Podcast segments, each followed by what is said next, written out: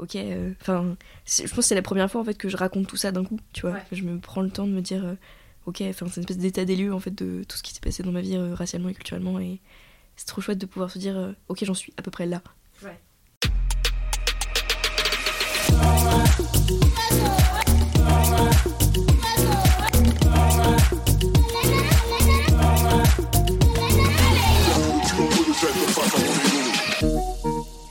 Si tu ne sais pas quoi répondre à la question Tu viens d'où et que tu te demandes où est-ce que tu te sens réellement comme chez toi, ce podcast est fait pour toi. Je suis Nina Daboussi et bienvenue dans Le cul entre deux chaises. Dans cet épisode, nous allons écouter Élise. Mais avant de vous la présenter, j'aimerais vous poser quelques questions. Est-ce que vous avez grandi avec vos parents? Est-ce que vos parents ont toujours vécu dans le même pays que vous? Est-ce que la langue du pays dans lequel vous avez grandi est aussi la langue maternelle de vos parents Et enfin, est-ce que vous partagez au moins une langue avec vos ou votre parent Si je vous pose ces questions, c'est que pour beaucoup de personnes, peut-être même l'écrasante majorité, les réponses sont oui. Oui, j'ai grandi avec mes deux parents si j'en ai deux. Oui, malgré la séparation de mes parents ou toute autre raison impliquant qu'on ne vive pas avec les deux, au moins nous sommes dans le même pays. Oui, avec mes parents, quand on discute ou qu'on se dispute, on parle la même langue. Alors évidemment, il y a des situations particulières. Et celle d'Élise en est une. Sa mère est française, et dans ce couple, c'est elle, l'immigrée. Elle a rencontré le père d'Élise, chinois, lors de ses études en Chine. Mais Élise, elle, a bien grandi en France, avec sa mère et son beau-père. Et son père, lui, son père biologique, est de l'autre côté du globe. Et même si les deux ont toujours gardé contact, se voient aussi souvent que possible, eh bien il et elle ne parlent pas la même langue. Élise ne parle pas mandarin, et son père parle peu français et anglais. Dans cet épisode, on est justement revenu sur cette particularité qui conditionne leur communication et la connaissance que son père et elle ont l'un et l'une de l'autre. On a aussi abordé sa recherche de modèles auxquels s'identifier dans les milieux militants féministes et antiracistes, et surtout ses réflexions concernant sa légitimité car Élise est métisse et a bien des égards privilégiés. Nous avons justement exploré son rôle d'allié et de soutien aux personnes qui ne peuvent pas bénéficier de ces privilèges, notamment au sein des institutions élitistes. Bien, je ne vous en dis pas plus. Bonne écoute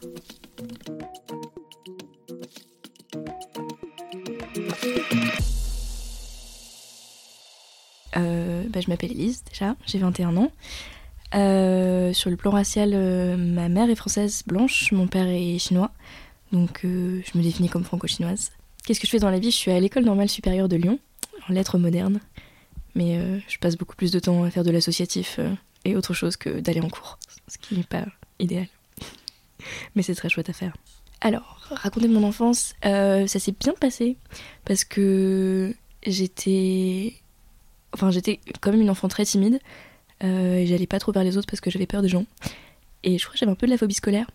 Mais ça s'est quand même bien passé. Enfin, moi, j'ai de très bons souvenirs euh, de, mon enfance. Euh, ma mère était très là, enfin très présente. Et du coup, c'était très cool. Et j'ai très peu de souvenirs avec mon père. parce que mes parents sont séparés quand j'avais 3 ans. Du coup, mon père est reparti en Chine. Et l'idée, c'était qu'on aille le retrouver. Et en fait, ça ne s'est jamais fait parce que ma mère a rencontré mon beau-père entre temps. Et du coup, elle lui a dit, ben, on partira pas.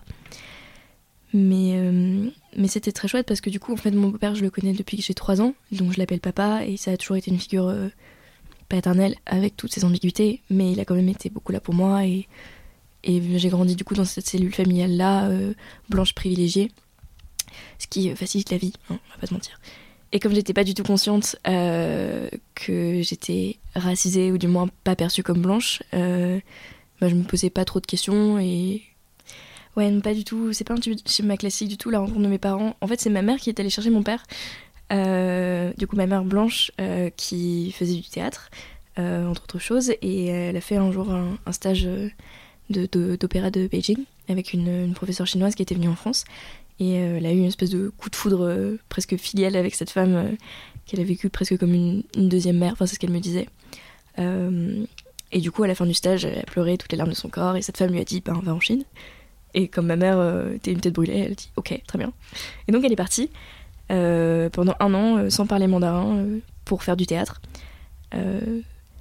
Et là-bas, elle a rencontré mon père qui, pour le coup, était commençait sa carrière de journaliste et travaillait avec une femme qui faisait des émissions sur les espèces de citoyens citoyennes un peu particuliers de la ville, dont ma mère faisait partie puisque en tant que jeune française, voilà, qui débarquait là-bas pour faire de l'opéra, enfin, qui est quand même une forme théâtrale très spécifique. Et donc, il est parti faire un reportage sur elle en fait, et c'est comme ça qu'ils se sont rencontrés. Et voilà, l'histoire raconte que ils se sont rencontrés, ils se sont serrés la main, et en fait ils se sont broyés la main et ils sont tombés fou amoureux. Et voilà. et voilà, et après, euh, ma, mère, euh, ma mère a vécu en Chine du coup pendant, pendant un an, elle est restée un petit peu après, mais euh, elle voulait rentrer, elle voulait, bah, elle avait ses études à continuer quand même. Et du coup, elle est rentrée avec mon père dans ses valises, en gros, et il est resté en France deux ans à peu près. Et je sais qu'il a essayé de. Bah, là, il a vécu du coup cette espèce de parcours classique de bah, j'avais une formation et j'avais euh, un poste à compétence euh, dans mon pays et j'arrive en France et on me dit ben non. Enfin, il était chargé de. Voilà, il réalisait des reportages et en France on lui a dit ben tu seras assistant lumière. Voilà. et comme ça a été vachement difficile à vivre, euh, ce que m'a dit ma mère, tout ça c'est un récit de ma mère. Mon père m'a jamais vraiment raconté ce qui s'était passé. Et ben, c'était difficile et du coup il est reparti vivre en Chine. Et voilà ce que je disais, l'idée c'était que du coup nous on retourne vivre en Chine avec lui et puis c'est passé la rencontre, mon beau-père, et du coup on n'est jamais parti. Il y a aussi, enfin, ma mère elle me raconte cette histoire aussi de façon un peu fantasmée. Enfin, et encore c'est toujours les récits de ma mère, hein. j'ai pas, j'ai pas eu les récits de mon père. Euh, bah elle a ce côté euh, un peu idéalisé, oui, de j'avais euh, j'avais 20 ans, je suis partie en Chine pendant un an faire du théâtre, alors sans parler la langue, j'ai rencontré ton père, c'était formidable. Et, et, en fait tout s'est fait très vite. aussi, j'ai aussi l'impression que c'est comme ça qu'elle a vécu cette histoire aussi sur le mode un peu romantique effréné d'amour de jeunesse parce qu'elle était hyper jeune, parce que ben voilà, c'était le coup de foudre, qu'ils se sont installés ensemble tout de suite euh, dans une rotonde, les petites, euh, petites rues traditionnelles, dans une petite maison, enfin c'est pas vraiment une maison du coup, mais, mais voilà, la vie étudiante euh, comme, comme on la vit à 100 à l'heure, et que ben ils se sont mariés, et puis ils se sont dit on a envie d'avoir un enfant, et que deux semaines après ma mère elle est enceinte quoi et qu'ils se posaient pas de questions parce que tout était, tout était naturel, tout était simple et tout allait à toute vitesse et ça leur allait. Et du coup, je pense que oui, ils ont pas réfléchi à ce que ça allait vouloir dire et c'est pour ça qu'en fait ça a pas marché. C'est que, enfin, ma mère me dit toujours, en fait, pour que ça marche avec ton père, il aurait fallu qu'on reste en Chine. Et que rentrer c'était une mauvaise idée parce que du coup, euh, ça l'a confronté à ben, le racisme de la France euh, envers les immigrés. Et, euh, et, que du coup, c'est ça qui lui a donné envie de rentrer. Et puis je pense qu'il y avait aussi ce côté très schématique de bah, mon père, il, il, a besoin de faire vivre sa famille. Enfin, c'est un côté un peu paternaliste c'est l'homme qui fait vivre la famille, c'est l'homme qui ramène l'argent, etc. Et c'était pas le cas là, parce qu'en fait il galérait beaucoup, que ma mère était encore en études. Enfin, voilà, ma mère, elle, a aussi vécu sa vie un peu sur le mode bohème entre guillemets, c'est-à-dire que, enfin voilà, quand elle est rentrée de Chine, elle a fait l'équivalent d'un DUT, enfin un truc qui se fait en 3 ans, mais elle l'a fait en 2 ans, à toute vitesse euh, pour faire du sous-titrage audiovisuel euh, franco-chinois, en fait, franco-mandarin. Et, euh, voilà, et elle allait à la fac en fait avec moi, et elle me laissait au BDE, elle allait faire ses cours, après elle me ramenait, et on rentrait à la maison. Et, du coup, il y a ce côté très. un peu romantique, tu vois, de cette vie simple, un peu, un peu on se dit bon, on verra, on vit au jour le jour. Mais au final, ben voilà, ça n'a pas marché parce que, parce que les différences culturelles, parce que moi, mon père, il se sentait pas bien en France, que qu'il avait rien. Enfin, mon père, il a suivi ma mère et du coup, il s'est coupé de tout, en fait. Et ça, c'est un truc qu'il m'a raconté pour le coup, que quand il est rentré. En fait, ma mère me raconte toujours l'avant et mon père me raconte toujours l'après de leur euh, séparation. Et mon père m'a raconté que ben, quand il est rentré, c'était hyper dur parce que bah, il avait plus de taf, il avait plus ses copains, il avait plus grand chose et que ben voilà, il est allé voir ses anciens amis et il lui a dit ben voilà, j'ai besoin de l'équivalent de 5000 euros euh, pour recommencer et je me relance et, et voilà, et je recommence à travailler et on y va quoi. En ayant perdu euh, ben, sa femme et sa fille. Enfin, perdu. Voilà, mais des milliers de kilomètres euh, en sachant pas trop euh, comment il allait nous voir. Donc, donc ouais, ça c'est, c'est intéressant. Enfin, bien sûr que ça fucked up parce que du coup, forcément, quand tu manques, enfin, une espèce de défaillance de, ouais, de, bah, de parentalité, de de trucs dont on a besoin pour se construire. Après, ça fait que du coup, je suis vraiment très très proche de ma mère. Et, euh, j'ai de la chance aussi parce qu'on s'entend bien que vous a toujours fait confiance et que ma mère, c'est quelqu'un d'intelligent qui écoute. Et que, ben, je l'ai beaucoup déconstruite en fait. Enfin, voilà, elle aussi au début, elle avait ce discours de moi ton père je l'ai aimé sans voir sa couleur, blablabla. Je disais mais maman non. Enfin, je, sais que dans ta tête si, mais en fait non. et euh, et qu'elle m'écoute et qu'elle est hyper consciente de ça et qu'on a, qu'on a pu beaucoup en parler. Et donc c'est très chouette parce que c'est justement un, un, des potentiels points compliqués des enfants métis, c'est que ton parent blanc, ben il faut l'éduquer et que parfois il comprend pas ou il veut pas comprendre où il n'a pas envie d'être mis en question dans, sa blanchité. Mais ouais, j'ai senti à un moment que ben, c'était compliqué, notamment parce que c'est un peu drôle quelque part, parce que j'ai quand même eu dans mon enfance toujours deux papas. Enfin, quand on me demandait de remplir les fiches euh, dans, les, dans les classes au début d'année, on te demande de, de remplir les, les, coordonnées de ton, ta mère et ton père. Et du coup, moi, je savais jamais. Enfin, je mettais toujours les coordonnées de mon beau-père parce que je connaissais pas l'adresse de, de, mon père en Chine euh, avec les noms de rue euh, en mandarin et tout. Mais mais pour moi, c'est toujours bizarre de, me dire j'écris l'adresse de mon beau-père à la place de celle de mon père. Et à chaque fois que je disais papa, il fallait que je spécifie aux gens duquel je parlais. Mon papa, mon beau-père en France ou papa, mon père en Chine. Et, euh, et c'est quand même un petit peu ironique de dire que j'avais deux papas et j'en ai jamais eu un fonctionnel euh, en entier. Mais, euh, mais du coup, oui, ce rapport à la parentalité, ben, je pense que quelque part, il y a toujours euh, une barrière culturelle, ça se surmonte pas comme ça en fait. Et, l'amour, ça ne, l'amour, ça ne casse pas euh, toutes les barrières.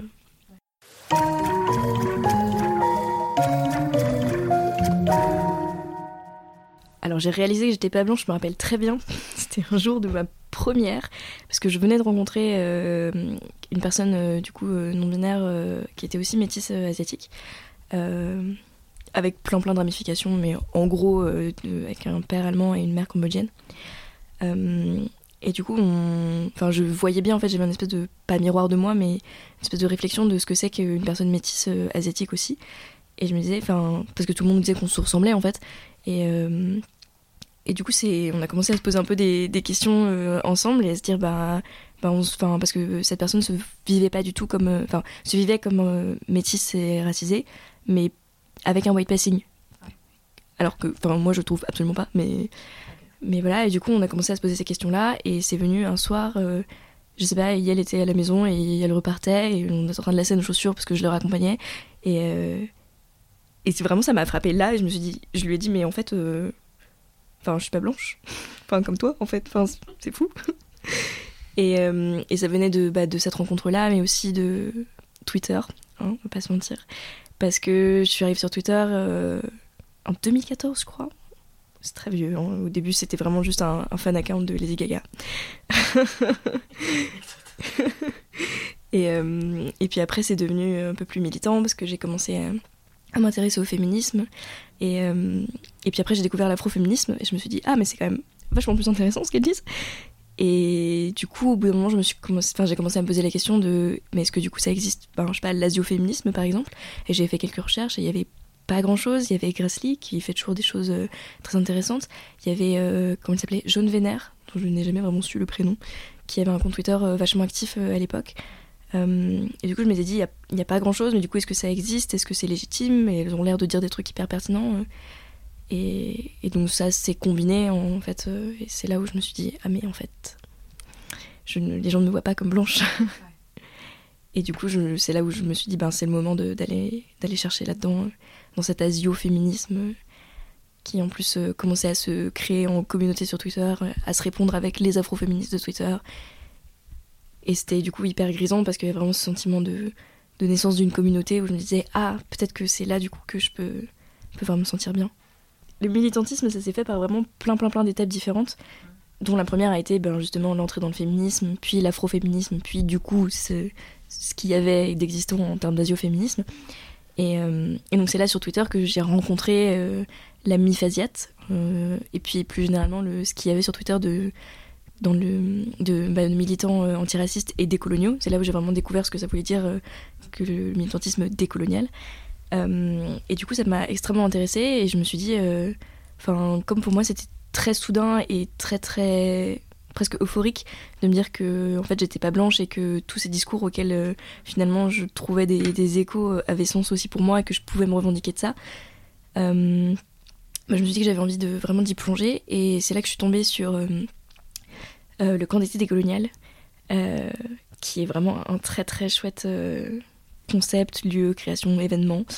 voilà, et je, suis tombée dessus genre deux mois avant les ouvertures de, des places, je crois, et, et du coup j'en ai pris une en me disant ben c'était aussi un défi à moi-même et euh, bah mon anxiété ma peur etc de me dire ben je vais faire ça et, et pour une fois je me dis que si j'aurai ma place là-bas et que je vais apprendre des choses et, et non on sait pas où on va et non on sait pas qui y aura et non je connaîtrai personne mais euh, mais j'y vais quand même et surtout, j'ai rencontré Chloé là-bas. Enfin, plutôt Chloé m'a rencontré parce que moi, j'ai été toute seule devant les bus euh, parce que j'étais arrivée super en avance. Et, euh, je me rappelle qu'elle était arrivée et euh, c'est une militante bah, voilà, décoloniale qui, elle, était beaucoup plus avancée que moi dans, cette recherche-là. et elle m'a appelé par mon... C'était drôle parce que, en fait, du coup, on se connaissait que de Twitter et donc elle m'a appelé par mon nom Twitter. et je me suis retournée et elle était là et du coup, on s'est reconnus et on se connaissait pas en même temps et c'était trop bizarre. Et elle était là avec sa meilleure amie qui s'appelle Evelyne. Et donc, euh, bah, on a passé le trajet du bus euh, un peu à se parler.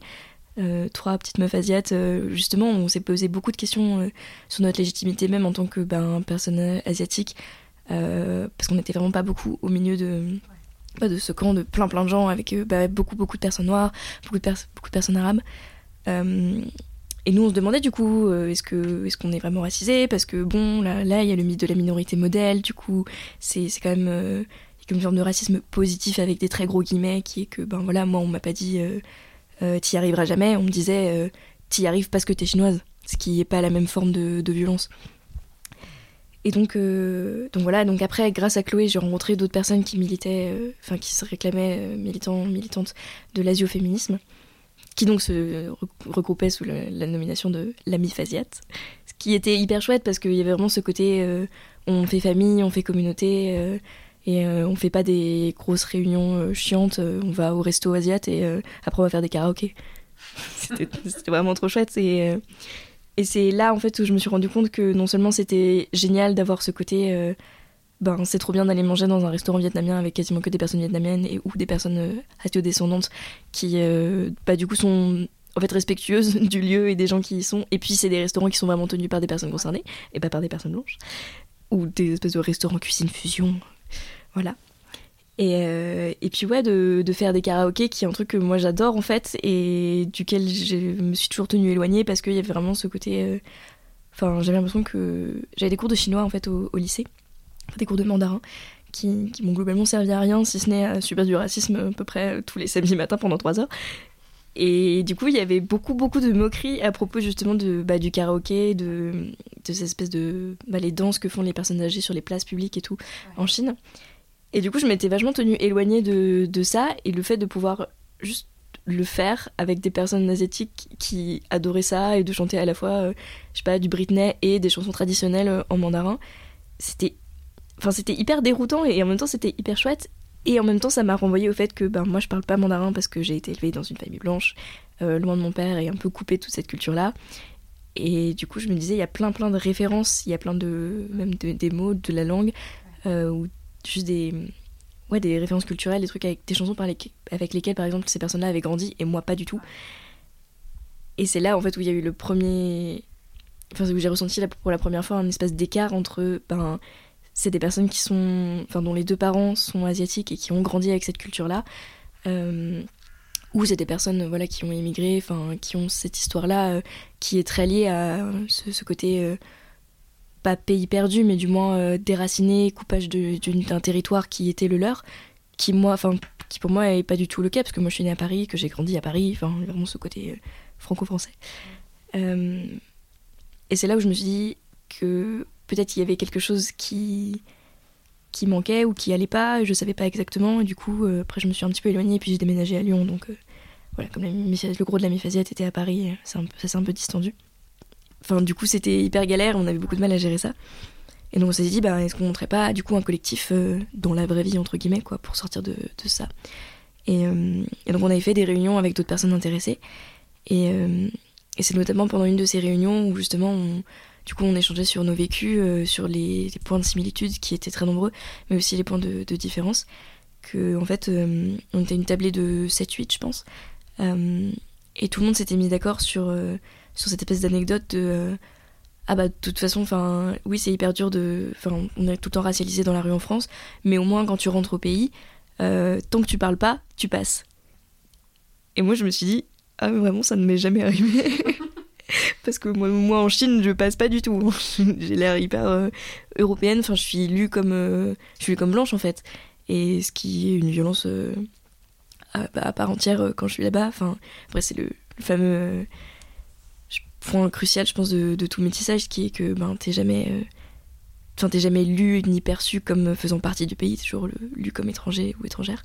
Euh, bah, je suis lu comme blanche parce que j'ai. On m'a toujours dit que j'avais les yeux grands, enfin que j'avais des grands yeux euh, en Chine, alors qu'en France on me disait que j'avais les yeux bridés, ou des petits yeux, ou des yeux en amande, enfin toutes les dénominations qu'il y a.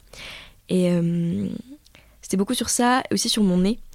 Parce que, enfin, ça c'est un truc que mon père a toujours fait, me, me tenir la bosse du nez là, parce qu'en en fait, bah, mon frère et ma soeur, par exemple, qui sont du coup euh, les enfants de mon père et de ma belle-mère, ont euh, une espèce de, creux là dans le nez euh, qui fait qu'ils n'ont pas une, une, bosse. Et moi je l'ai, qui c'est du coup aussi du coup un signe de, de blanchité entre guillemets, enfin de du moins de métissage.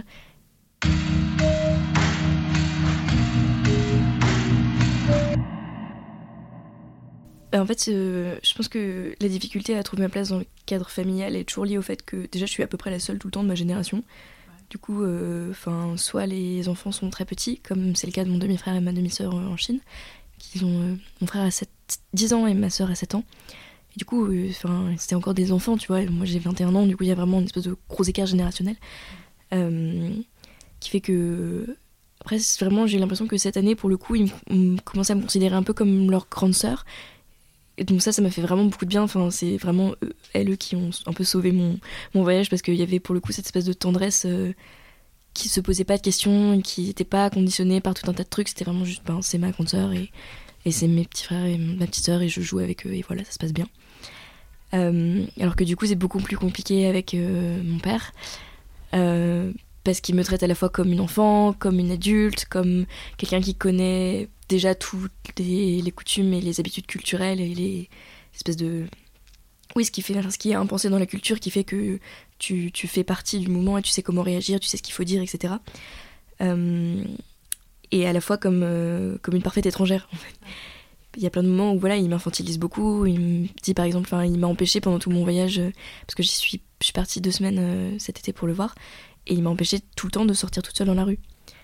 Et, en plus, du coup, ça rejouait des trucs patriarcaux avec le côté hyper paternaliste euh, sur lesquels j'arrivais pas à me positionner en fait parce que comme mon père a pas été là pendant toute mon enfance, quelque part il y a une partie de moi qui avait envie que mon père me dise, euh, me guide, me dise euh, oui bah tu peux plutôt faire ça, tu peux faire ça, ou même m'explique que c'est comme ça qu'il faut réagir, que c'est éventuellement ça qu'il faut dire, que c'est comme ça qu'il faut lire, décrypter, je sais pas les gestes, les regards. Et en même temps, ben, j'étais là, mais papa, tu peux pas me dire euh, ce que je fais en fait. Enfin, enfin, ça rentrait tellement en contradiction aussi avec euh, toutes mes, mes convictions féministes, de me dire, euh, ben, ça me choque que tu me dises, couvre tes jambes, ça me choque que tu me dises, ne sors pas toute seule, même dans la rue. Et, et en plus, à côté ça, il y a ma belle-mère qui est complètement absente parce que pour le coup, je pense qu'elle va pas très bien. Et elle est en fait, les, familles riches euh, en Chine, dans d'autres pays d'Asie aussi, je crois, mais il y a vraiment ce côté, euh, les familles riches ont une nounou, qui, mais qui vit euh, sur place, quoi, qui vit avec nous. Et en fait, elle n'est pas que nounou, enfin, elle est là, elle fait tout, elle fait le ménage, elle fait à manger, elle s'occupe des enfants, elle range. Et ce qui, moi, me met très mal à l'aise parce que du coup, j'ai vraiment un, un rapport de domesticité. et quand j'essaie de l'aider, elle me dit non. Et du coup, c'est trop bizarre. Parce que j'ai un peu l'impression d'être une invitée chez moi et en même temps, je veux l'aider. Du coup, ça me met plutôt du côté des gens qui sont employés. Enfin, c'est trop bizarre. et, euh, et ma belle-mère me ne me parle pas. Vraiment, elle ne, ne, me dit rien. Et en plus, comme je parle pas mandarin, enfin, ce serait déjà compliqué de communiquer, parce qu'elle parle pas anglais non plus. Mais, euh, mais elle fait vraiment pas d'effort envers moi euh, pour, bah, pour établir une quelconque communication. Du coup, j'ai vraiment eu l'impression là pendant mon séjour qu'elle me, qu'elle me pensait impolie parce qu'il y a plein de trucs que j'ai ratés culturellement que j'aurais dû arriver avec des cadeaux et que j'ai oublié de le faire parce que j'étais toute seule et j'étais dans le rush. Euh, et que ben j'ai vraiment passé beaucoup de temps à jouer avec mon frère et ma soeur et que c'est un truc qu'elle fait pas du tout. Et que c'est plutôt du coup la nounou pour le coup qui s'occupe de divertir les enfants. Et j'avais l'impression que que ça la gênait quelque part parce que j'établissais un lien de proximité qui n'était pas du tout le même qu'elle, elle a ses enfants, et que ça faisait du bruit, et que c'est vraiment quelque chose qui la gênait parce qu'elle est venue nous dire plusieurs fois de, de faire moins de bruit pendant qu'on jouait. Ce qui, moi, à nouveau, m'a choqué en me disant, ben, enfin, je sais pas, ils, ils font du bruit parce qu'ils rient et parce qu'ils sont heureux, quoi, c'est tout. Et, euh, et, en même temps, qui suis-je pour euh, juger le rapport qu'elle a à sa maternité? Enfin, moi, j'en sais rien de si elle avait envie d'avoir ses enfants. Donc, euh, c'est pas à moi d'émettre un jugement là-dessus. Et du coup, ça crée une situation très tendue avec plein de dynamiques qui s'enchevêtrent. Et, et voilà, le fait qu'elle ne me parle pas, ça ne m'aide pas non plus à me sentir bienvenue dans cette cellule familiale. Et le fait que mon père soit toujours dans un espèce de rapport ambivalent, à me dire, pas débrouille-toi toute seule, et en même temps, je te, je te paterne, je te dis ce que tu dois faire et pas ça fait que vraiment mes espèces de bulles d'air, c'était mon frère et ma soeur, ou pour le coup, enfin vraiment, euh, c'est pas grave si on parle pas la même langue pour jouer au chevalier, quoi. C'est pas compliqué. Je parle, en, je parle en français en fait avec mon père. Parce que vu qu'il a passé deux ans en France, en fait, il parle un petit peu français. Enfin, il a les bases de communication qui permettent d'avoir une conversation hyper basique. Euh, ce qui est une des raisons pour lesquelles c'est hyper compliqué en fait avec lui, c'est qu'on a vraiment un niveau de conversation extrêmement superficiel. Et c'est tout en fait. Parce qu'il parle très très mal anglais il parle encore plus mal anglais que moi je ne parle mandarin, donc vraiment sur un niveau très bas. Et moi je parle à peine mandarin, enfin je, pense que je suis même pas capable de tenir une conversation basique complète. Donc euh, il essaye de m'apprendre, il a beaucoup essayé de m'apprendre quand j'étais petite, mais en fait, euh, ben voilà, une semaine de cours sur après euh, dix mois d'oubli, ça passait bien le trappe. Mais, mais j'essaye de plus en plus de. En fait, je comprends de plus en plus que, ce qu'ils disent, mais ça participe en fait d'une forme de mise à l'écart parce que je comprends qui parlent de moi, mais je comprends pas ce qu'ils disent. Je sais qu'ils parlent de moi à la troisième personne, et je sais qu'ils me regardent, du coup je comprends qu'ils parlent de moi, mais je sais pas ce qu'ils disent. Et, même quand je comprends, ben, j'ai pas les mots pour répondre, ou pour euh, arriver dans la conversation et dire. Euh, enfin, répondre à, une potentielle question qui me serait posée et qui ne me l'est pas. Et du coup, ben, on parle en français avec mon père, on parle pas avec mon belle-mère, ma belle-mère. Et, euh, et on commence à parler en anglais avec mon frère, parce qu'il commence à lui avoir un bon niveau d'anglais on reste sur encore sur de la communication basique, mais comme il a 10 ans, c'est très honnête, ça marche. On arrive à s'expliquer des règles de jeu et là ça fonctionne. Et parfois j'essaie de lui dire des trucs en mandarin parce que j'ai moins cette espèce d'inhibition de me dire euh, si je parle mal ou si je fais des fautes, euh, il va m'en vouloir ou il va me juger. Enfin, comme il apprend aussi, euh, c'est plus facile de. Je trouve c'est plus facile d'être corrigé par mon petit frère que, que d'être corrigé par mon père où il y a vraiment ce côté ça fait des années que tous les ans, il me dit euh, il faut que tu apprennes à parler mandarin et l'année prochaine tu parleras mandarin. Et chaque année, toujours pas. Et voilà. Et parce que j'ai aussi l'impression qu'il s'attend à ce que j'apprenne le mandarin d'un claquement de doigts, alors que, en fait, j'essaye depuis la primaire. c'est vraiment depuis toute petite que j'essaye d'apprendre. Et, euh, et, bon, les cours de primaire, c'était des cours du soir, euh, c'était des trucs un peu pour les enfants, quoi. Donc, c'est plus une initiation à la langue dont j'ai pas tellement besoin parce que vu que j'y vais depuis que je suis petite, euh, je l'ai dans l'oreille, en fait, j'entends comment ça doit sonner. Et après, j'ai eu, j'ai eu des cours. Euh, non, j'ai pas eu de cours au collège, mais j'ai eu des cours au lycée. Voilà, ces fameux samedi matin, 3 heures, un horaire hyper sympathique. J'ai vraiment envie que de ça. Avec euh, quasiment que des personnes blanches qui, du coup, étaient là parce qu'il n'y avait pas de cours de japonais. Donc la motivation était moyenne. Et, et les professeurs ne se faisaient pas du tout respecter. Et les cours, étaient, en fait, il y avait très peu de structure. Euh, il n'y avait pas de cours de grammaire et du coup, en fait, c'était juste beaucoup, beaucoup de bordel. Et puis, bon, prépa, j'en ai, pas, j'en ai pas pris. Et là, à l'ENS, je recommence. Là, c'est ma deuxième année où j'en refais. Et là, vraiment, j'avance. Là, je me dis, ok, je commence à, à vraiment apprendre comme j'ai voulu l'apprendre et, et, à sentir que, en plus, c'est devenu hyper vital pour moi. Donc, euh, donc c'est vraiment une des matières où je me dis, euh, contrairement à beaucoup d'autres, ça, ça va me servir dans ma vie, en fait.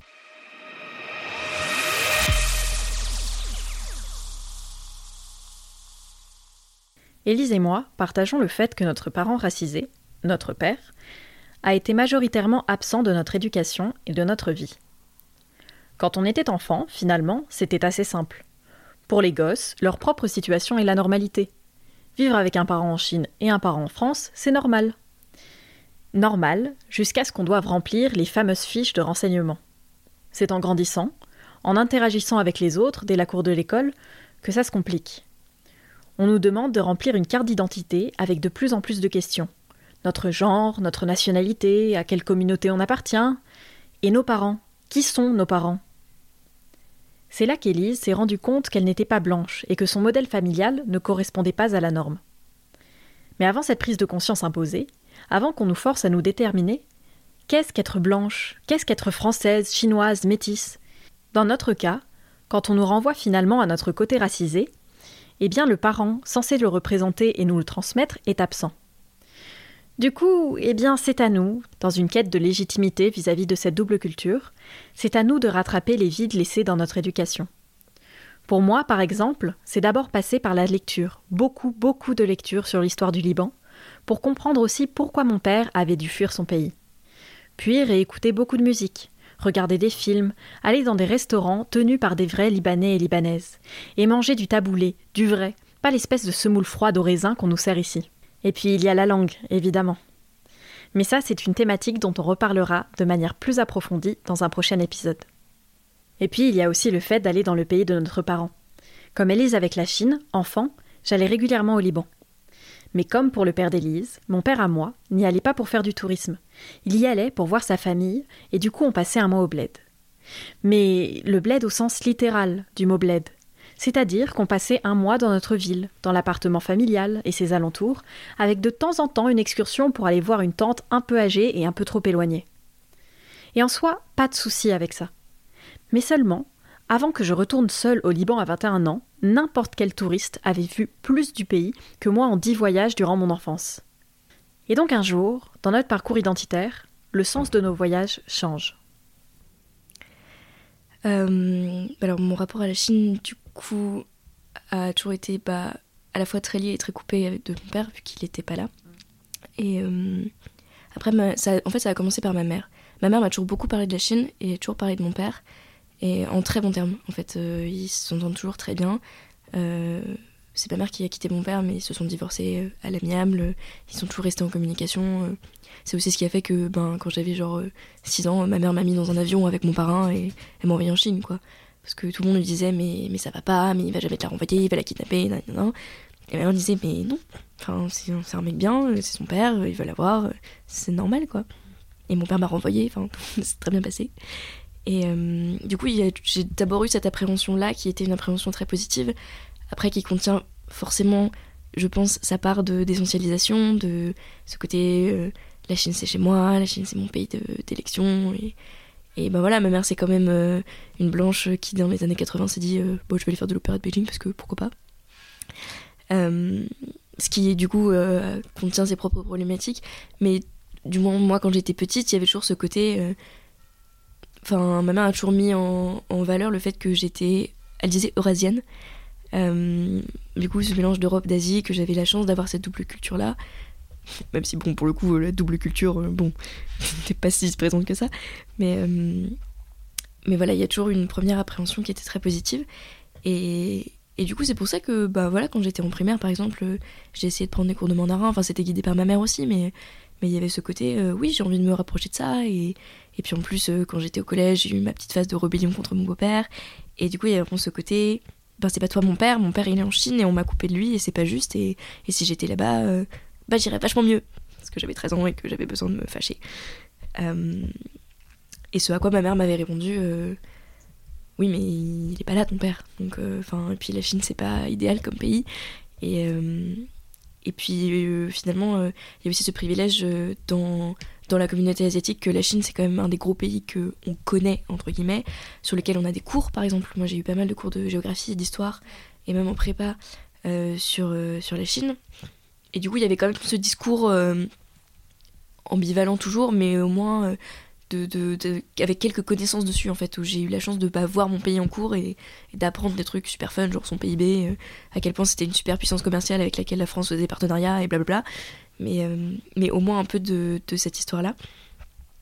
Même si c'était suivi derrière par par des commentaires racistes assez réguliers, par le fait que les cours de mandarin c'était assez mal. Et, et voilà, et j'ai aussi eu la chance en fait depuis du coup depuis toute petite d'y aller. Alors j'y suis allée quasiment tous les ans en fait euh, jusqu'à mes 18 ans. Après c'est devenu un peu plus chaotique. Mais du coup d'aller en Chine voir mon père et du coup d'avoir une espèce d'immersion euh, pour le coup ben dans le pays même qui a toujours été compliqué parce que j'étais pas perçue comme chinoise donc je, suis jamais vraiment je me suis jamais fondue dans la masse comme je l'aurais voulu. Mais au moins j'ai pu euh, être sur place et du coup entendre la langue et, avoir ce côté-là, même si du coup, vu qu'on avait une barrière euh, de communication avec mon père, qui est toujours d'actualité d'ailleurs, c'est compliqué d'accéder, enfin il y avait vraiment beaucoup de choses implicites qu'il fallait que je comprenne toute seule et quand j'étais petite je comprenais pas. Et du coup quand j'étais petite ça allait à la limite parce qu'il suffisait que je fasse des sourires et, et que les, les amis de mon père ils trouvaient ça très chouette et ça suffisait. Sauf que après j'ai grandi et il fallait répondre aux questions. Et il fallait avoir de la conversation et c'est quelque chose de, dont je suis toujours pas capable.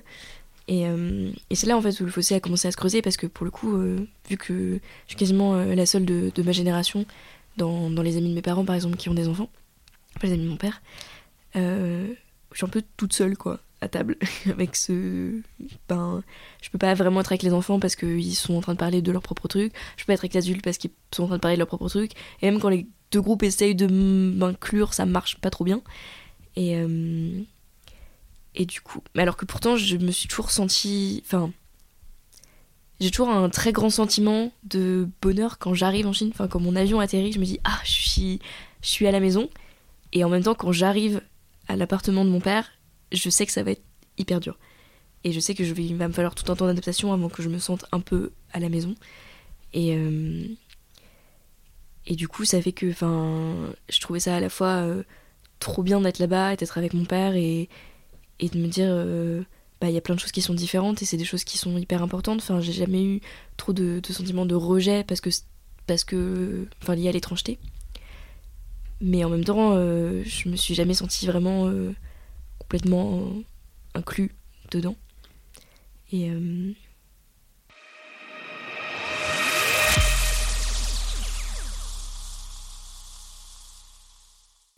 Pour les personnes comme nous, les entre-deux culturels, au fur et à mesure qu'on acquiert cette légitimité, qu'elle soit vis-à-vis de nous-mêmes ou bien des autres, que ces autres appartiennent ou non à notre communauté, arrive vite une question. Est-ce que je pourrais seulement un jour vraiment appartenir à cette communauté? Suivi de près par une autre question quel rôle ai-je à jouer? Quelle est ma place? Que l'on ait grandi ou pas avec son ou ses parents issus d'une autre culture, le sentiment d'être, euh, comment dire, trop occidental ou de ne pas vouloir apparaître comme tel pour nos familles hors de France est commun à beaucoup de personnes qui grandissent dans un milieu multiculturel. Et ce sentiment grandit avec l'âge, quand on s'affirme en tant qu'individu. Finalement, concernant certaines thématiques, nous sommes à la rencontre de systèmes culturels différents, ce qui nous amène un peu à marcher sur des œufs, à jongler entre nos différentes facettes identitaires. Il peut s'agir de différents culturels au sens de la politesse, du bien se tenir. Par exemple, le fait de ne pas ramener de cadeaux est mal vu par la belle-mère d'Élise, alors qu'en France, globalement, on s'en fout. Mais quand on grandit loin de cette famille qu'on aime et de laquelle on aimerait se faire accepter, il y a d'autres sujets plus difficiles à aborder qui nous donnent peur d'être rejetés. Le mode de vie, par exemple, mais aussi la sexualité ou l'attirance amoureuse. Un truc tout bête. Quand j'ai voulu revoir ma grand-mère après dix ans d'absence, la chose qui me travaillait le plus était le fait qu'entre-temps, j'étais devenue végétarienne.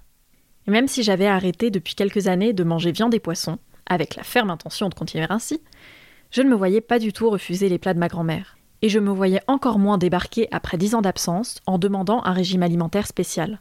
Parce que je ne voulais pas être jugée. Je voulais qu'elle m'aime et me considère comme sa bonne petite fille. Mais finalement, événement inattendu, je remercie ma cousine Nadine, devenue elle aussi végétarienne, car grâce à elle, malgré ma résolution de faire exception et de manger comme tout le monde avec ma grand-mère, elle m'a permis de tenir mon végétarisme en ayant cette fameuse discussion des années avant moi. Et après coup, je suis certaine que j'aurais pu avoir moi-même cette discussion. On parle ici de végétarisme, pas de grande transformation ni de secret d'État. Mais quand on voit rarement nos familles, ou après une longue absence, chaque moment compte et on a envie de se sentir faire part de cette communauté, d'en être un membre à part entière qui ne fait pas de vagues. Cependant, de l'autre côté, on a aussi envie d'être vrai, de ne pas mentir, d'être aimé pour ce que l'on est vraiment, de créer de vrais liens. Et parfois, c'est difficile. Euh, alors, c'était un voyage euh, très très très intense en fait, parce que c'est la première fois que je retournais en Chine depuis au moins trois ans. Et c'est dans l'espace de ces trois ans que euh, en fait, j'ai commencé à vraiment bah, avoir mes prises de conscience militantes et tout du coup tout le féminisme tout l'antiracisme enfin un peu tout d'un coup parce que tout s'est un peu enchaîné tout a basculé ensemble pareil le militantisme queer la réalisation de mon identité parce que tout un peu arrivé en même temps dans ma vie et du coup je me disais, enfin, c'est vraiment une chance à saisir maintenant que je suis consciente de, de tous ces, ces croisements d'identité, de toutes ces problématiques en contexte français et aussi de ce que ça me fait euh, en. J'ai une conscience encore de, de, ce que ça me faisait quand j'étais là-bas, euh, quand j'étais plus petite. Euh, je me disais, ben, ça va être une reconfrontation à la Chine en tant que pays, parce que ça fait trois ans que j'y suis pas allée, et qu'est-ce que ça va me faire de retourner là-bas? Est-ce que je vais encore être perçue comme, comme blanche ou pas? Évidemment que oui, hein, ça va pas changer du jour au lendemain, mais voilà. Mais euh, comment ça va se passer avec mon père? Est-ce qu'on va réussir à communiquer? Est-ce que parce que avant, euh, comme j'étais petite, j'avais, enfin, je faisais pas forcément d'efforts parce que je le vivais pas forcément comme une souffrance, mais que ces dernières années, ça a quand même émergé comme un, truc euh, vachement lourd. de me dire bah en fait si si j'étais comme comme le gros cliché que, sortent les mascus ben oui je suis féministe et j'ai des problèmes avec mon père des problèmes de communication notamment et je me disais, bah, c'est vraiment le moment pour essayer de, bah, de jeter des ponts, en fait, euh, pour, euh, pour euh, essayer de combler cet écart-là.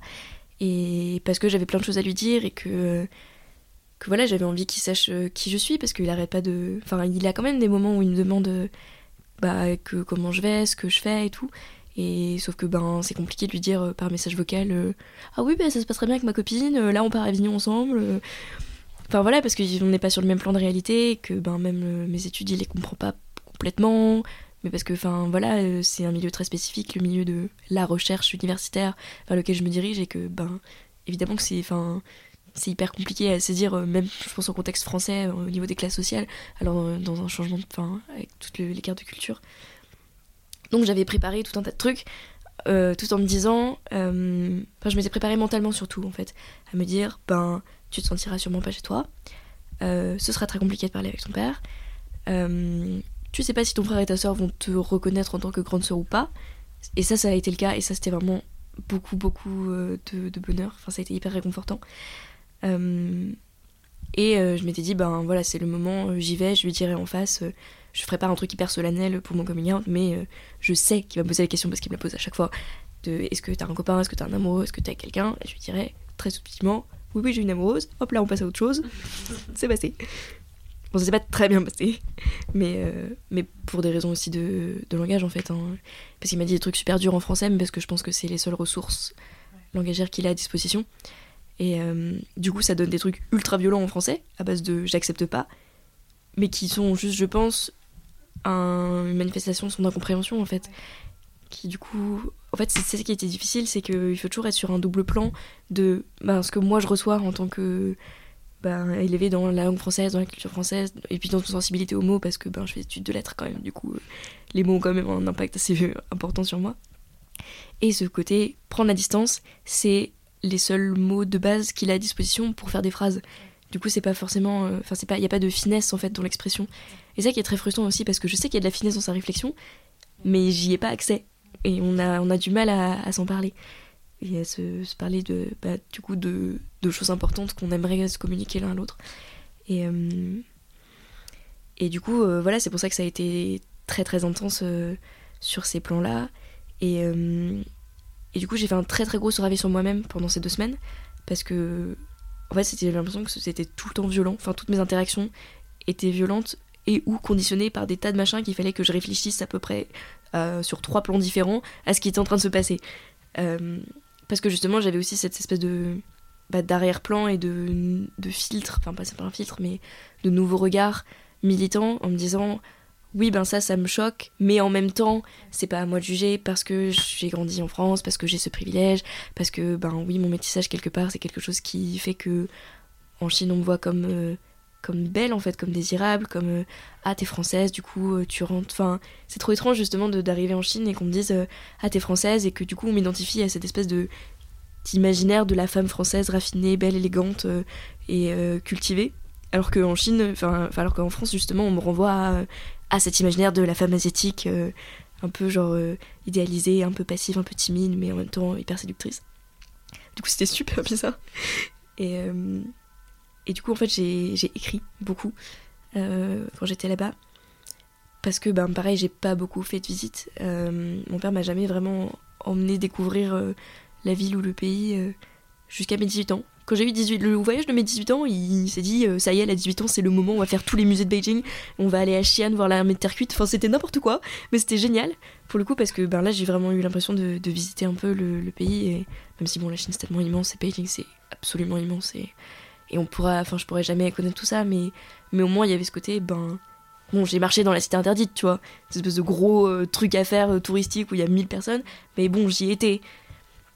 Et j'ai vu ce que ça fait, et puis ben, c'est des couleurs, c'est des sons, c'est de l'architecture aussi qui, qui reste, qui façonne l'imaginaire en fait.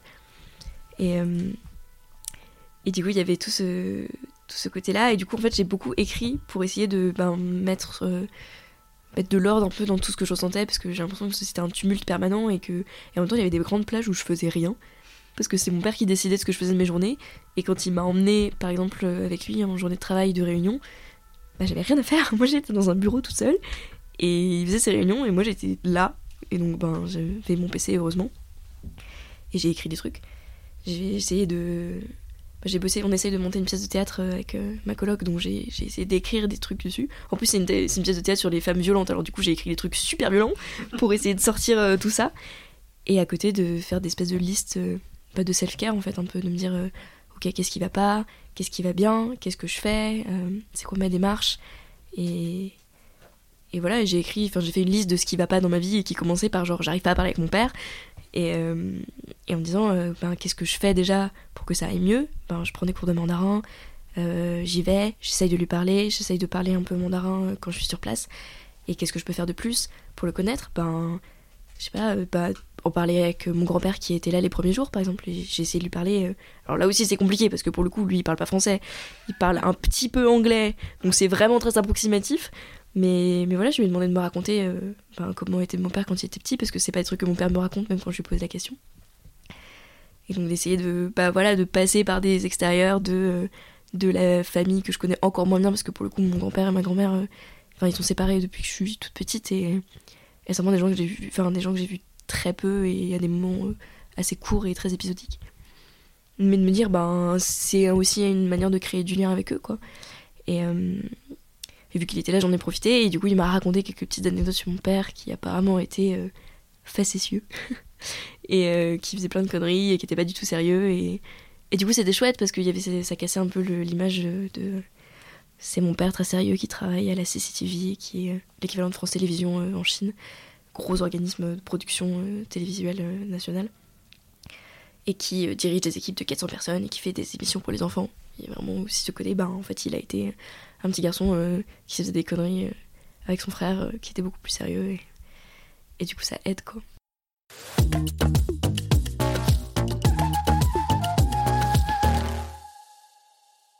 épuisée. je suis revenue, je suis revenue, je suis rentrée, j'étais épuisée. Il m'a fallu à peu près 48 heures de juste enfin pour processer euh, tout ce que tout ce que j'avais encaissé euh, physiquement et émotionnellement et puis le jet lag ça n'aide pas euh, mais en même temps voilà avec plein plein de pas plein de choix souvenirs il y a plein de très beaux moments où j'étais avec mon père et où où ça a marché où j'étais avec mon frère et avec ma soeur et c'était juste très doux et très pur.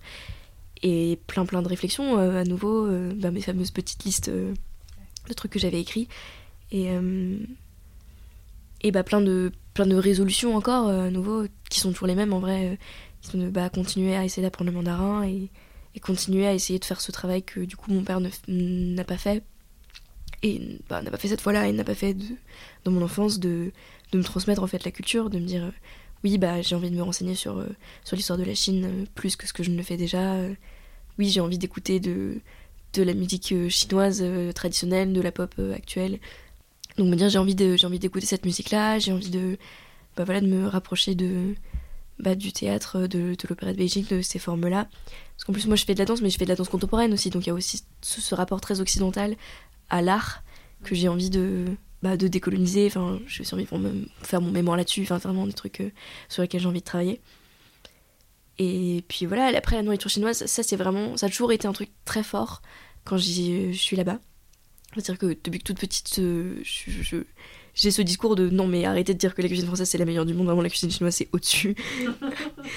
et, euh, et, que pour moi, pour le coup, euh, les raviolis, par exemple, ça a toujours été les raviolis chinois, c'est-à-dire les espèces de petits pains cuits à la vapeur ou frits, enfin les, les euh, et pas du tout les raviolis euh, dégueulasses de la cantine qu'on servait en France. Et je c'est pas des raviolis ça, c'est une mascarade, c'est pas vrai.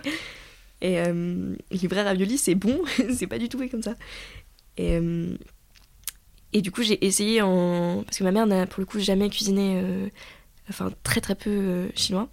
Et donc, enfin, enfin, j'ai vraiment grandi avec mon père, mon père et ma belle-mère, enfin ma mère et. Oula! Ma mère et mon beau-père dans une culture vraiment pour le coup 100% franco-française, euh, avec le, bah, le bœuf bourguignon le dimanche midi et tout. Du coup, quand je suis devenue végétarienne, ça a déjà clashé. Et euh, oh, être végétarienne en Chine, c'était pas du tout facile. Au niveau familial aussi, il y avait ce côté euh, ah tu manges pas de la viande, mais du coup il faut qu'on aille dans un restaurant spécialisé, c'est compliqué, nan nan nan. Alors qu'en fait non, c'est juste des légumes. Enfin c'est vraiment pas difficile. Et euh, et du coup bah de me dire je, maintenant que je vis toute seule et que je suis plus avec ben, ma mère et mon beau-père qui cuisinaient uniquement français, j'essaye de cuisiner euh, un peu plus euh, chinois, j'essaye d'apprendre, euh, j'essaie de, bah, de faire ces de raviolis que j'aime tellement, de les faire moi-même, même si c'est hyper compliqué. Et, et, voilà, bah là, il y a quelques, quelques semaines, c'était la fête de la mi-automne, et du coup, la tradition, c'est de manger des gâteaux de lune. Et ben, j'en ai pas trouvé, et du coup, je me suis dit, bon, bah ok, l'année prochaine, j'en fais. Et, et j'essaye de partager ça, et ce qui est pas tout le temps évident aussi, parce que, ben non seulement j'ai pas appris, j'ai pas forcément euh, les ingrédients ou les ustensiles, mais aussi euh, mon groupe de potes à Lyon, qui est un des défauts de l'école normale supérieure, comme toute institution d'élite, c'est qu'il y a quasiment que des blancs. Et du coup, ben, mon groupe de potes, c'est que des blancs. J'essaie de ramener ça euh, sur la table, en fait, dans notre colloque, dans notre vie quotidienne à Lyon. Et ça passe beaucoup par les vêtements aussi.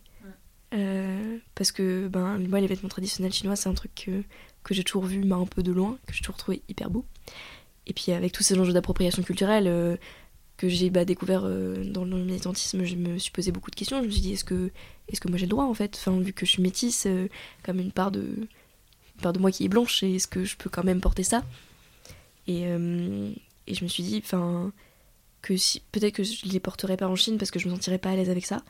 Surtout que mon père a bien insisté euh, en m'en achetant quelques-uns sur le fait que non, il fallait pas les porter en Chine parce que c'était bizarre. Alors sous-entendu, c'est bizarre parce que t'es pas vraiment chinoise ou sous-entendu, c'est bizarre parce que c'est des vêtements anciens entre guillemets. Je ne sais pas, peut-être un peu des deux. Mais en tout cas, que les porter en France n'avaient pas du tout le même symbole. Et euh, j'ai fait le gala de, mon école l'année dernière euh, dans un chipao, du coup les robes traditionnelles, traditionnelles chinoises. Et clairement, j'étais la seule à avoir ce, type de vêtements heureusement d'ailleurs. Mais, euh, voilà, ça, ça a vraiment euh, fait ressortir le côté euh, ben, rendez-vous compte que je suis une des seules meufs racistes de cette école, que c'est pas trop normal, et que, ben, en fait, toute cette richesse culturelle que je porte en moi, elle passe aussi par ça, et, et c'était hyper fort pour moi, de, c'était le premier que j'achetais, que j'avais dans mes mains et tout. Et, et du coup, c'est aussi ça, cette tentative de reconnexion, ça passe beaucoup par là, et par les symboles que je renvoie en France, du coup, parce que ben, c'est quand même euh, c'est quand même là où j'ai grandi, c'est quand même mon pays malgré tout, et même si le concept de nationalisme, nationalité, euh, ça me parle plus ou moins. En plus, il n'y a pas la, double nationalité avec la Chine, on n'a pas le droit de l'avoir, c'est t'es chinoise ou t'es autre chose, mais euh, voilà, donc je suis vraiment française, point, du moins sur mes papiers. Et puis voilà, l'école normale supérieure, c'est quand même un endroit très très spécifique en termes de symbolisme, donc donc c'est pas mal de les bousculer aussi de temps en temps et et je sais que c'est un espace où je me permets des choses euh, dans ma position de meuf queer racisée que je me permets pas ailleurs, mais parce que c'est un, lieu très particulier dans lequel euh, j'ai des choses à dire et où je suis un peu une des seules à pouvoir les dire de l'intérieur. Mais où, du coup toutes les problématiques changent dès qu'on se retrouve en dehors de ça et, et, que oui, je me pose beaucoup plus de questions de légitimité euh, dans les milieux militants ou quand je suis juste en Chine en tant que métisse que quand je suis dans mon école et que je mets des fringues traditionnelles et que je me dis, le premier qui me fait une remarque, je le démonte.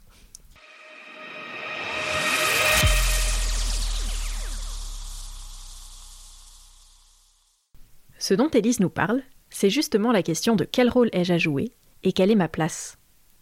En tant que membre de la communauté chinoise en France, Élise a vécu le racisme anti-asiatique. Mais en quoi y a-t-il différents types de racisme et pourquoi ne parle-t-on pas juste de racisme de manière générale? Eh bien parce que l'ingéniosité du système colonial, dont découlent nos mécanismes sociétaux racistes, s'appuie sur une attribution à chaque communauté de stéréotypes spécifiques. Pour les Asiatiques, c'est le mythe de la minorité modèle. Travailleuse, intégrée, qui ne fait pas de vagues, productive. Ce mythe de la minorité modèle permet de diviser d'un côté les bonnes minorités racisées des mauvaises minorités. On constate que les stéréotypes qui pèsent sur la communauté asiatique sont moins négatifs que ceux des autres communautés. Les personnes asiatiques sont travailleuses, alors que les Arabes sont des voleurs. Les Asiatiques sont doués en mathématiques et en informatique. Les Noirs ne sont pas faits pour les choses de l'école, mais plutôt pour le sport. Ces stéréotypes positifs sont donc un outil de division et d'aggravation des stéréotypes qui pèsent sur les autres communautés. Mais elles possèdent un retour de bâton assez fort pour les communautés asiatiques. Premièrement, cette division permet de maintenir la prétendue docilité de cette communauté, afin qu'elle ne se retrouve pas aussi mal considérée que les autres.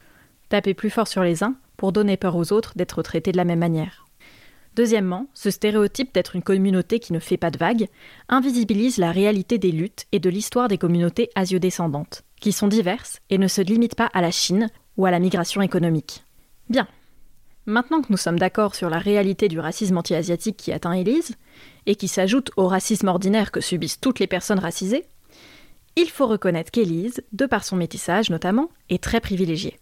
Plus que les présupposés déterminismes à la réussite qui pèsent sur la communauté asiatique, c'est surtout son métissage qui a amené Élise où elle est aujourd'hui, à savoir dans l'une des institutions les plus sélectives et élitistes de France, l'école normale supérieure. Sa mère possède un capital culturel élevé, et qui correspond à la culture valorisée dans la société française et notamment à l'école.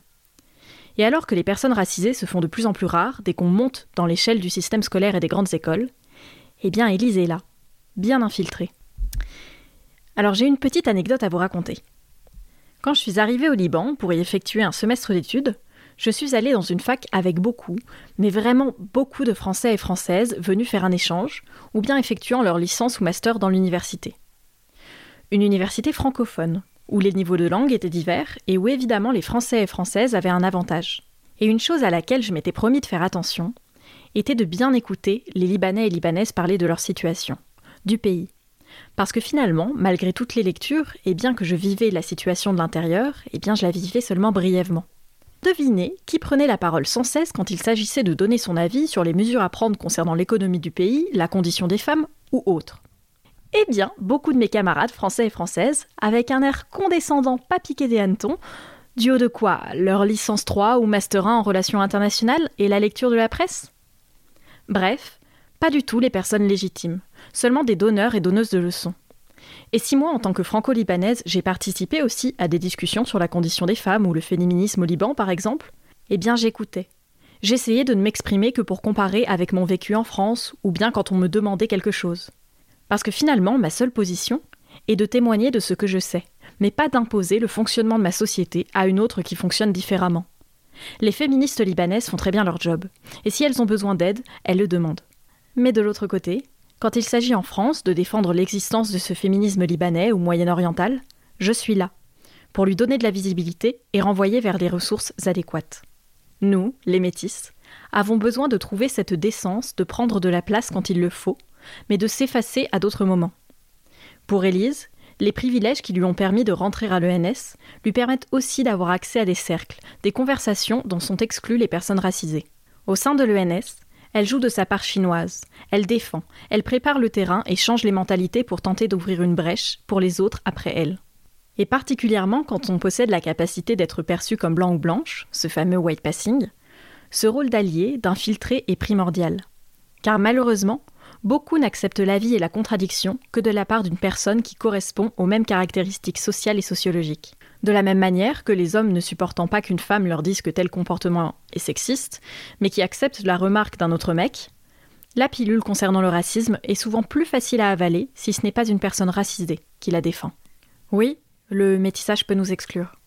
Oui, le métissage nous tiraille, oui, il peut être une souffrance, une violence, mais il faut aussi reconnaître les privilèges qu'il confère oui, je, je vis aussi le métissage comme, ben, comme ce qu'il est, c'est-à-dire un, privilège. Et euh, d'autant plus que, ben voilà, même au sein de la communauté, euh, justement des personnes asiatiques en France, le fait que je sois chinoise, euh, c'est aussi un privilège par rapport, ben, par exemple, les personnes indiennes, les personnes d'Asie du Sud-Est, dont on parle beaucoup moins, qui sont beaucoup moins représentées, sur lesquelles on a encore beaucoup plus ces clichés de les petits paysans pauvres dans les pays ravagés par le communisme. Comme ça, ça permet de taper sur tous les sujets en même temps. Alors que la Chine, du coup, c'est beaucoup plus reconnu comme comme un espèce de pays légitime. On dit genre. puis en plus, du coup, moi je n'ai pas ce côté. on fait la blague de. ah oui, ben. Enfin, il y a ce côté tous les asiatiques se ressemblent et tous les asiatiques sont chinois, mais pour le coup, moi pour le coup, vu que je suis à moitié chinoise, ça marche pour moi, tu vois. Euh, du coup, il y a, y, a, y a, vraiment ce, privilège-là, et puis il y a aussi le côté, euh, ben, ce dont je parlais tout à l'heure, qui est que il y a une espèce de racisme positif avec des très gros guillemets, qui était que, ben, moi on m'a toujours dit, c'est pour ça aussi que j'ai mis très longtemps à me rendre compte que c'est du racisme, mais parce que moi on m'avait toujours dit, bah oui, tu réussis, c'est normal, c'est parce que t'es chinoise. Et du coup, c'était pas négatif, tu vois. C'était pas genre je te rejette, c'était plutôt genre j'explique entre guillemets euh, ton, ton, succès, mais du coup je le reconnais parce que ben voilà, euh, quand j'étais petite, euh, j'étais un peu, je rentrais beaucoup dans cet imaginaire de ben j'étais une petite fille effacée, timide, j'avais les cheveux très longs, très noirs, et j'étais la meilleure de ma classe, et j'ai toujours très bien réussi scolairement. Et ça c'est aussi grâce à du coup bah, le côté de ma mère, la famille dans laquelle j'ai grandi, qui est une famille blanche, qui est une famille très lettrée en fait. Euh, qui enfin, ma mère a toujours, euh, a toujours eu des livres chez moi en fait, beaucoup. J'ai une très grande bibliothèque, j'ai toujours vu ma mère et mon beau-père lire. Et, euh, et mon grand-père a été prof de français, enfin, mais, mais voilà, je me dis, est-ce que, enfin, il y a vraiment ce côté aussi de, on attend de la réussite des, personnes asiatiques, du moins des personnes asiatiques qui correspondent à l'idée qu'on se fait des asiatiques, c'est-à-dire assez pâle de peau, les cheveux noirs, longs et tout le bordel. Et je me, enfin, je ne sais pas si ça aurait été aussi facile euh, pour moi enfin d'être accompagnée comme je l'ai été si j'avais été noire ou si j'avais été euh, indienne ou enfin avec la peau plus foncée en fait euh, tout simplement et puis enfin si j'avais été 100% asiate aussi et parce que voilà il y a là une part de, côté blanc d'assimilation qui faisait que ben oui on te donne accès enfin on, te bloque pas en tout cas la voie vers ces, ces filières là on te donne les outils pour réussir. Et du coup maintenant que je suis infiltrée dans l'école normale supérieure ben je je suis hyper consciente de ça. Et du coup ça me ça me questionne beaucoup en termes de légitimité. Je me dis euh, oui à la fois j'ai une voix de personne racisée à porter dans cette école parce qu'il y a vraiment enfin il y en a quasiment personne quoi. En arrivant dans l'école je me suis dit ah il y a pas d'assaut pour les personnes racisées puis après j'ai regardé autour de moi et j'étais en mode oui mais normalement il y en a pas. et, et en même temps il y a quand même une part de de, de mon métissage qui fait que c'est plus simple pour moi d'être arrivé là que pour d'autres personnes que euh, qu'il y a quand même très très peu de personnes noires euh, et que bah, ça rendit très long sur, euh, sur l'institution. Et du coup, voilà, il y a à la fois ce côté, ben, je prends ma légitimité de personne racisée parce qu'on est tellement peu nombreux peu nombreuses qu'à un moment il faut en parler quand même aussi parce que c'est pas possible de laisser tout le temps euh, cette espèce de d'impunité de la blanchité régner dans cette école. Et pourtant, l'ENS de Lyon, c'est une des écoles les plus à gauche, c'est une, des, enfin, c'est une des ENS les plus déconstruites, c'est là où l'association LGBT qui plus euh, queer est la plus forte et, fait des trucs et la plus active en fait de toutes les autres jeunesse. Et en même temps, ben voilà, il y a, y a quand même. Euh, il a pas un impensé, mais. Enfin, c'est pas le même impensé qu'il y avait en prépa, mais euh, mais il y a quand même un manque de représentation, quoi, et un manque de discours qui, qui, est là. Et en même temps, dès que je sors de l'ENS, je me dis, mais. mais quelle légitimité j'ai à, en parler en tant que personne racisée, puisque en vrai, j'ai été ultra aidée ma mère, elle vient d'une classe sociale qui est euh, quand même euh, aisée, et, euh, et matériellement et aussi intellectuellement. Et du coup, ben, enfin, moi, j'ai pas de, ça n'a pas été difficile pour moi le parcours scolaire. C'est, ça a toujours été facile, facilité. Et, et du coup, ben, oui, j'essaye de, bah, justement de, en fait, je pense que je, dans, dans l'ENS, je me bats contre un racisme qui est un racisme très spécifique, qui est le racisme des élites, qui est du coup un truc que que les militants décoloniaux ne connaissent pas forcément très bien parce que justement on, nous barre, enfin on leur barre cet accès à ces institutions d'élite. Du coup il y a un manque de connaissance de ça. Et, euh, et en même temps, enfin, non seulement c'est un endroit qu'il faut décoloniser, mais c'est aussi pas le seul terrain de, de lutte. Et euh, du coup quand je suis dans des milieux euh, bah, antiracistes, j'essaye justement de pas... Quand, on, enfin, quand ça vient sur le tapis, cette question du, bah, du racisme des élites, du fonctionnement des institutions d'élite et tout, j'essaie d'en parler parce que pour le coup, c'est vraiment un truc que j'ai fréquenté. Enfin, j'ai fait ma prépa à Henri IV dans le 5e arrondissement. C'était horrible. Et donc, je les ai fréquentés et du coup, je, les connais un petit peu. Je, vois les modes de fonctionnement, euh, les, figures de discours, les façons dont ils réfléchissent. Euh, mais en même temps, c'est pas à moi de me mettre en première ligne de ça parce que, bah, parce que j'ai pas d'histoire d'immigration, par exemple, parce qu'il y a plein de, de récits et de sujets sur lesquels j'ai pas mon mot à dire et que bah, j'ai envie de, voilà, de laisser la place et la parole à des personnes concernées qui vivent des, dans des conditions matérielles beaucoup plus complexes. Parce que, enfin, il faut se rappeler que l'école normale supérieure, quand on rentre sur concours, bah, t'as un salaire à la clé. Donc moi, je suis payée par l'État pour faire mes études.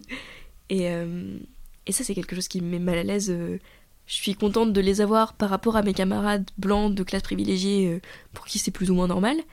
Et en même temps, dès que je sors des murs de l'école, je me dis, mais enfin, ça n'a aucun sens. Enfin, pourquoi moi et pas pourquoi pas toutes les personnes qui sont à la fac? Enfin, pourquoi pas tous les étudiants en fait?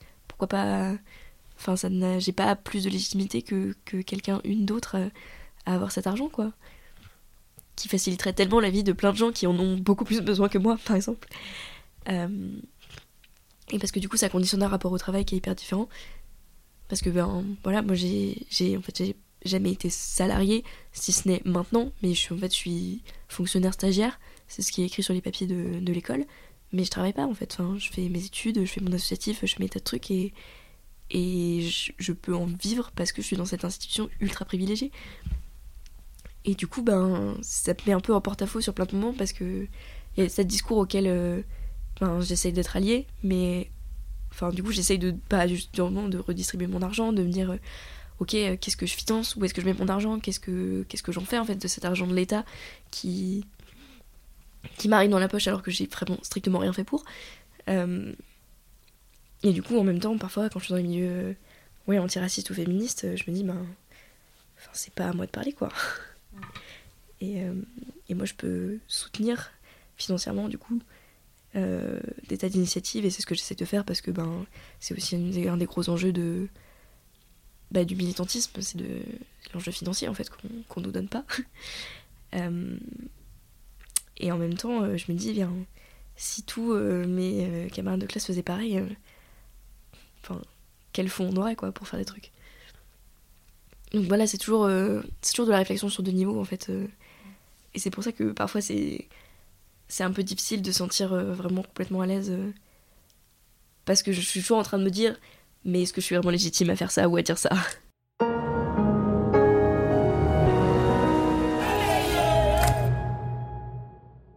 Alors j'y ai pensé, ouais, à monter, à avoir une famille, à créer une famille, à fonder une famille, tout ça. Euh, parce qu'à la base c'était un très très gros rejet, en fait, euh, bah, jusqu'à ce voyage en fait. Moi je me suis toujours dit, non j'ai pas du tout envie d'avoir des enfants, euh, parce que parce que c'est une énorme responsabilité dont je me sens pas capable, parce que je me disais toujours, enfin Déjà, moi, j'ai du mal à survivre dans ce monde, alors je me vois pas trop mettre en plus de la vie dans ce monde tout pourri que j'essaie de changer et où je galère. Et, et voilà, où je me disais, enfin, moi, j'arrive pas à me gérer moi, alors comment tu veux que je gère euh, mentalement quelqu'un d'autre, quoi? Enfin, c'est trop. J'ai pas envie d'infliger ça à quelqu'un, surtout de me dire si j'arriverais pas. Enfin, parce que j'ai trop d'exemples familiaux de, de parents qui, qui, ont des problèmes, enfin, qui avaient des problèmes mentaux, qui ont fait des enfants en se disant, bon, on verra et puis qui sont incapables de les, enfin, de, de, les aider mentalement derrière, quoi. Donc, euh, c'est vraiment un gros contre-exemple de ma tante où j'étais en mode, non, ça, vraiment, je ne veux pas.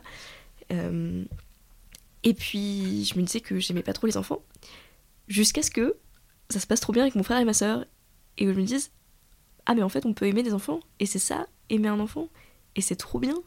Enfin, enfin vraiment cette espèce d'amour euh, très pur et très tendre, et justement dans le partage et dans cette envie de leur dire, euh, enfin de les voir grandir, de les aider à grandir, de leur dire ben je suis là et vous pouvez me parler et, j'ai envie de vous dire que je suis fière de vous et que je vous aime et, euh, et j'ai envie d'aller vous chercher à l'école et j'ai envie que vous me racontiez votre journée et d'ailleurs c'est frustrant parce que du coup c'est encore des récits lacunaires à cause de la langue mais, euh, voilà et j'ai envie qu'on joue ensemble et, que vous m'appreniez ben ce que, vous aimez enfin voilà j'ai tout découvert d'un coup et du coup j'ai découvert ce que c'était d'être une grande sœur qui est un truc qui m'était jamais vraiment arrivé. Et, euh, et c'était génial. Et du coup, vraiment, je me suis dit, mais en fait, euh, peut-être que, peut que j'ai envie de vivre ça, quelque part. Et après, immédiatement, la première chose qui m'est venue à l'esprit, c'est de me dire, mais j'ai pas du tout envie de fonder une famille avec un mec. Et après, je me suis dit, ça tombe bien, j'ai une copine. Du coup, c'est nickel. Et, euh, et que, ben, justement, du coup, on y a réfléchi, tu vois, à ça qu'est-ce qu'on qu'est-ce qu'on transmettrait, qu'est-ce qu'on donnerait comme valeur, qu'est-ce qui comment ce serait compliqué, euh, comment ça ne le serait pas, enfin parce qu'elle elle est blanche et euh, et voilà est-ce que ça que ça donnerait euh, ben non seulement racialement mais aussi enfin ce serait. Enfin, parce que ça veut dire beaucoup quand même euh, que, en tant qu'enfant que ben, t'es de maman et qu'une de tes mamans soit métisse. Euh, du coup, on en a parlé un petit peu, même si bien sûr c'est pas un projet à court terme. je pense que j'aurais envie de leur transmettre ce que c'est que le métissage en fait. Enfin, comment moi je l'ai vécu, comment. Parce que dans cette projection, je pense qu'ils auraient un très très très gros white passing. Parce que.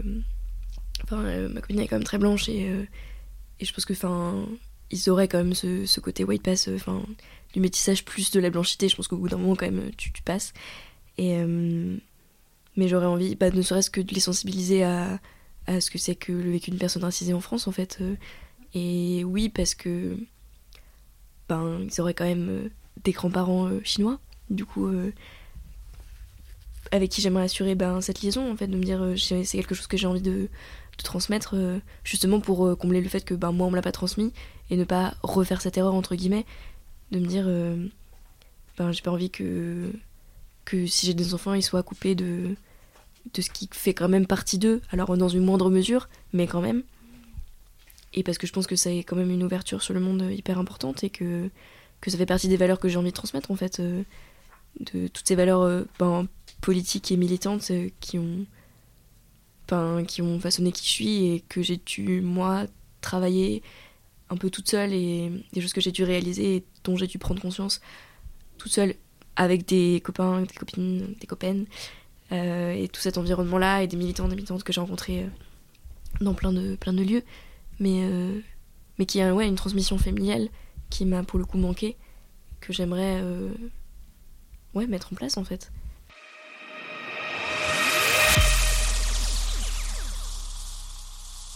Alors, par rapport au cul entre deux chaises, je pense que je suis quand même vachement assise sur la chaise française. Euh, bah, de par euh, mon éducation, euh, mon lien avec, enfin les liens que j'ai avec ma famille, etc. Mais que je pense que je suis en fait dans cette espèce de tension où je suis très assise sur la chaise française et du coup j'ai très envie de m'asseoir sur les chaises chinoises et que j'essaye de faire une espèce de transition entre les deux mais que je suis consciente que ben, de un je pourrais jamais être assise complètement sur la chaise chinoise et de deux ce serait pas juste et, et que enfin quelque part, euh, j'ai pas vraiment la légitimité non plus à m'asseoir complètement sur les deux chaises, et qu'au final, d'être entre les deux, c'est pas si mal. Enfin, c'est une autre position, mais ça marche. Et, euh, et que, enfin, c'est un truc qui m'a beaucoup fait souffrir de me dire, euh, je suis toujours dans l'entre-deux, je suis toujours dans l'interstice, toujours dans le. en transit. Enfin, ce que je me disais, enfin, en fait, j'adore les aéroports. Parce que avant je détestais ça parce que c'était trop grand et j'avais toujours peur de me perdre. Et maintenant j'adore ça parce que c'est vraiment des lieux où t'as le droit d'être en transit tout le temps. T'as le droit d'être attaché nulle part et d'être juste en train de passer. Et personne te demande rien, tu vois, c'est normal. Et en plus, je trouve que c'est des lieux trop drôles parce que c'est à la fois immense et, ça n'a aucun sens. Et tu peux acheter des barres de Toblerone qui font un kilo et, des milliers de paquets de cigarettes. Et enfin bref, il y a rien. c'est un monde avec d'autres règles. Et je trouve ça trop chouette de me dire que c'est, c'est un peu cet espace-là que j'ai envie de, retrouver et de me dire. Euh, ben, un espace de transit, c'est aussi euh, un espace euh, un espace de foyer en fait, de, se dire euh, ben je j'ai pas le droit de m'asseoir sur aucune des deux chaises, mais en fait l'entre-deux c'est bien aussi et l'entre-deux c'est un autre espace et ça peut être le mien vraiment. Puis je me dis aussi qu'il y a des personnes qui sont assises entre plusieurs chaises, plus que deux chaises, et ça c'est aussi un peu compliqué. Donc quelque part, d'être juste entre deux chaises, c'est pas si mal. Merci d'avoir écouté cet épisode de Le cul entre deux chaises. J'espère qu'il vous aura plu et qu'écouter Élise vous aura enrichi. Je vous encourage aussi à vous questionner sur votre propre situation, de métis ou non, sur vos propres privilèges. Il ne s'agit pas là, évidemment, de se blâmer pour notre situation ou de remettre en cause les efforts et les réussites personnelles mais seulement de prendre conscience des réalités sociales qui nous entourent et de la place qu'on prend dans ces engrenages inégalitaires malgré nous. Est-ce que nous les nourrissons? Est-ce que nous les combattons?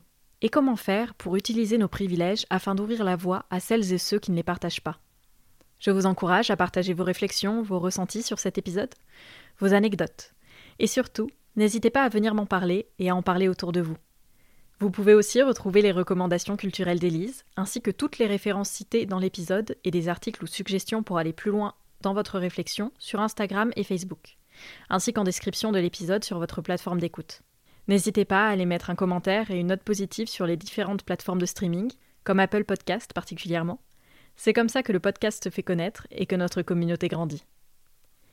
Et si vous avez envie de participer au podcast ou simplement de me contacter, écrivez à podcast.lecuentredechaises.gmail.com. À bientôt